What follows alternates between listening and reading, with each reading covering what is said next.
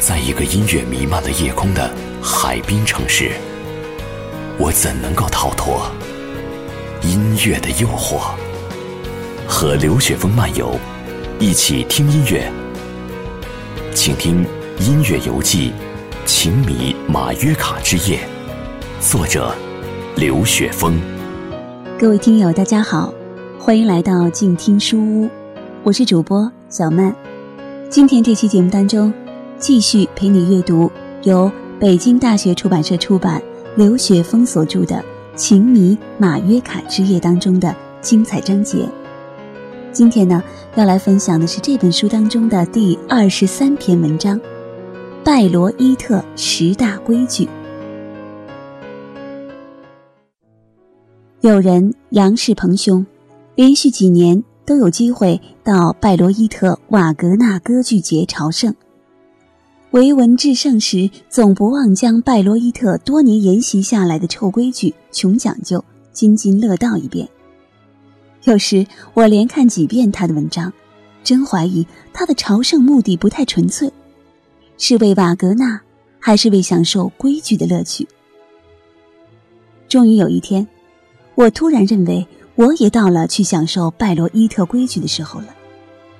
不是吹嘘，在国内。许多人都封我为瓦格纳专家，我也认为我可以将瓦格纳讲得头头是道，一般问题还真难不倒我。如果问者不是故意难我的话，这样说话的意思是我已经具备了去拜罗伊特享受规矩的资格，所以我才并不很惶恐地带着从彭氏兄那里学习的规矩指南，还有我佩戴多年的瓦格纳专家头衔。强毅的、躁动的、即将沸腾的情绪，登上飞往欧洲的飞机。忘了说一点，临走的前三天，家住慕尼黑的哥们儿陈维正夜里打来电话，说当天在拜罗伊特见到杨世鹏了，杨委托他为我解决住宿问题，因为我原先订的饭店有两天必须搬出去，有人先我订了房间，我一直为此事犯愁。本来一百五十欧元的价格已经咬牙承受了，想想即将住到富特文格勒、托马斯曼、罗曼罗兰、理查施特劳斯、卡拉扬这些伟人曾经住过的地方，多出点血也是值的。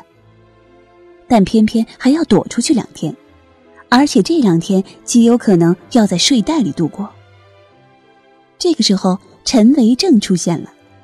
他在德国时间的傍晚告诉我，能帮我订到真正瓦格纳迷才能住上的酒店，是那种一楼酒馆、二楼客房的 Gasthof，直译过来就是客栈的意思。他说住这种酒店很有味道，很偏僻，不好找，但离节日剧院所在的绿丘并不远，步行二十分钟。我有点慌不择路，满口答应，央求他快点为我订上。那个贵得惊人的豪华古朴的著名酒店，只好顺势彻底的干塞掉了。我一天多余的钱也不想花了。接着，陈维正问我，打算穿什么样的礼服？我说还没买呢，准备到德国再说，先穿一套凑合着。他说那是绝对不行的，一定要大礼服，系领结的那种，只许黑和白两种颜色。另外，面料一定不能反光，裤线和镶边都要是亚光的。去年流行光的，今年不知为什么全都是亚光的了。我听得直吐舌头，感情我真的明天要为看几场演出去置办一套行头。尽管我在去拜罗伊特前，先在萨尔茨堡待了五六天，也算见识到欧洲最高水平音乐节的阵仗。到了拜罗伊特。还是被眼前所见刺激的目瞪口呆。十天下来，我当然对瓦格纳的音乐与戏剧思想有了全新的脱胎换骨般的认识。他们直到现在还在不时地通过一个画面、一个旋律，将我本已平静的心绪搅得乱七八糟，使我看起来很像一个病人。但是，我不会把我的病毒随便传播出去，那样不好，尤其是对我不好。所以我这一个月一直在想，我该拿什么奉献给对我此次拜罗伊特朝圣关心的读者呢？当然是最实用的，也是最有趣的。现在流行攻略或完全手册一类的必杀技。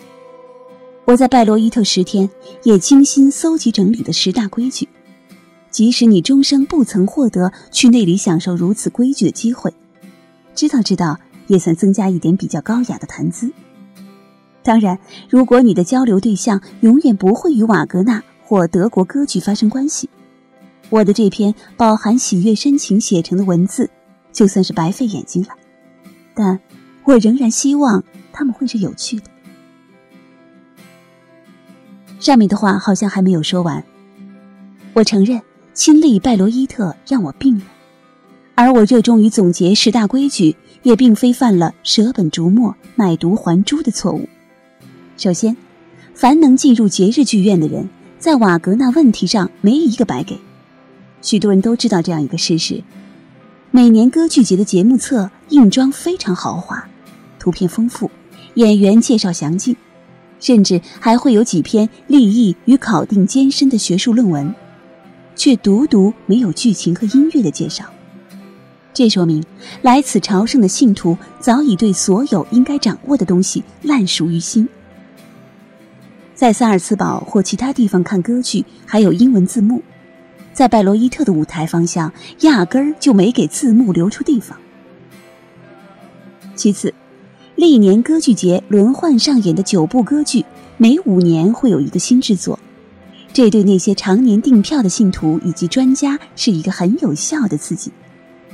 大家其实年复一年的到那里去，并不全为了剧情与音乐，感受并挑剔新导演、新布景、新指挥、新演员，也是义不容辞的责任。除此之外，恐怕享受规矩便是最要紧的了。我在拜罗伊特十天，亲身所见、所闻、所感，无不觉得拜罗伊特规矩之奇、之特、之雅、之牛。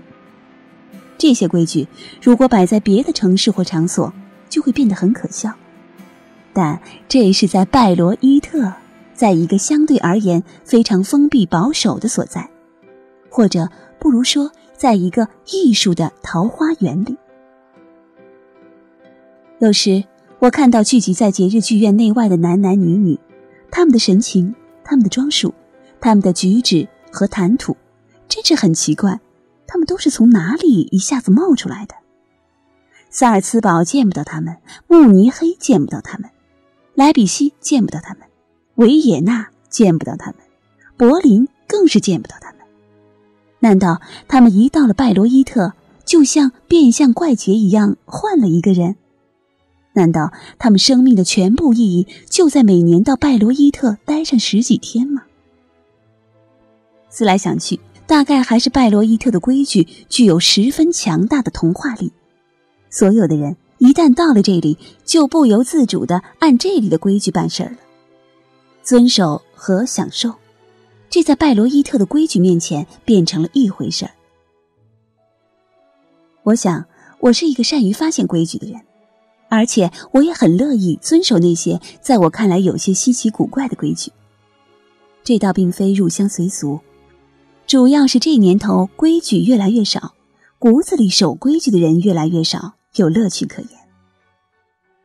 闲话少叙，还是切入正题，说说拜罗伊特到底都是一些什么样的规矩吧。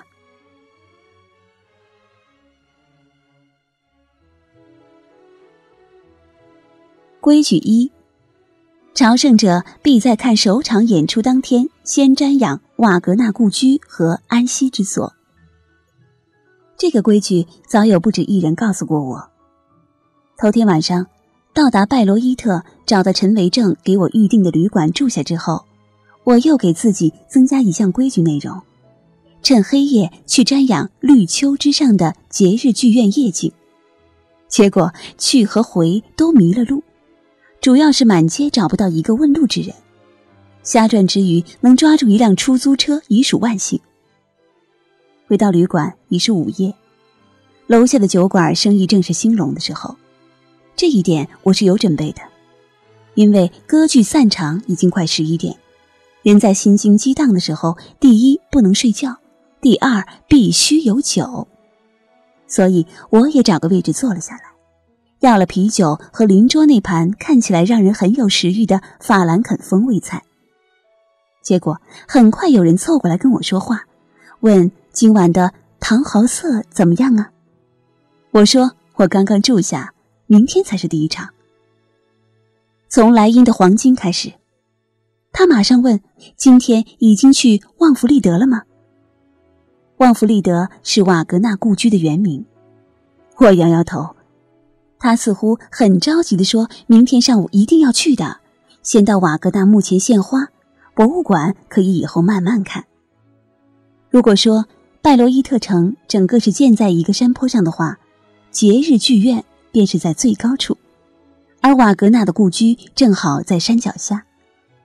从故居到剧院要穿过全城，路途还是比较远的。”真不知道瓦格纳一家当年在两处之间来回折腾要花去多少时间。走过市政厅，顺台阶上到瓦格纳大街，因为三三两两的人都在向一个方向汇集，他们许多人手里都持着或一束或一朵的鲜花。我总以为瓦格纳的墓前会有鲜花卖，结果到了那里，只能看到别人一脸虔诚的献花，自己着急。如果赶回市区再买，时间恐怕已经来不及了。我还没和沃尔夫冈·瓦格纳联系，戏票仍无着落，只好在心里对长眠于同一墓穴的瓦格纳夫妇说：“明天我还会来的，只要有可能，我每天都会来。”瓦格纳的墓真是再朴素不过了，没有竖起的墓碑，没有十字架，坟茔上被鲜花盖满，而且仍不断有人往上面精心插放。主墓的左前方还有一个小小的墓碑，那上面刻着“瓦格纳家的小狗在此休息”，上面竟也放了几束鲜花。在瓦格纳墓前遇到几个日本人，他们热情地向我打招呼，并主动交换名片。他们是日本横滨一家音乐杂志的记者，每年都要来这里。第一次见到来自中国大陆的同行，也是很令他们高兴的事情。规矩二：不论你有多么尊贵的身份，尽可能步行上山。瓦格纳当年之所以把剧院建在山上，就是想恢复古希腊卫城的观剧习惯。十九世纪晚期，经常有歌剧节的亲历者说到这种演出前的疑点：一步一步走上山，本身就是一种朝拜，一种情绪的预期准备。现在虽然有宽敞的柏油路一直修到剧院四周，但我却发现，在剧开演还有一个半小时的时候，往山上走的人流再没断过。我是坐在马路边上一个人工湖畔的长椅上，从侧面欣赏这个只属于拜罗伊特的奇观的。走过的人年龄都很大，平均下来也有六十岁以上，他们身着真正的盛装。男的大多蓄长须、大礼服，只限黑白两色，看不到一个系领带的；女的更是不得了，质地昂贵的叶地长裙在扫着马路，后背差不多都露到脊椎的最后几节，有的还戴着样式古怪的帽子。因为此时阳光正足，所有的人的步伐都极其缓慢，有的是因为年纪确实大了。但大多数人明显是有意放缓步履，那样才有一种庄严肃穆感。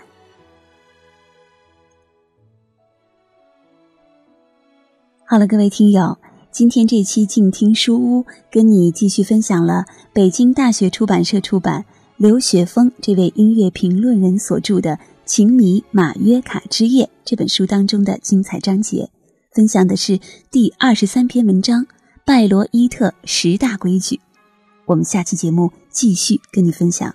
我是主播小曼，可以在新浪微博搜索关注“曼之味”，快慢的慢，味道的味。好，也可以关注静听书屋的微信公号。下期我们再见吧。读书是我们了解世界的方法，也是我们每天最好的娱乐。每读一本书。都是一次修行，静听书屋，陪你在每一段向往阅读的路上。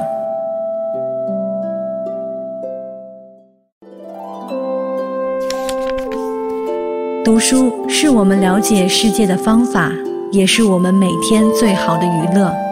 每读一本书，都是一次修行。静听书屋，陪你在每一段向往阅读的路上。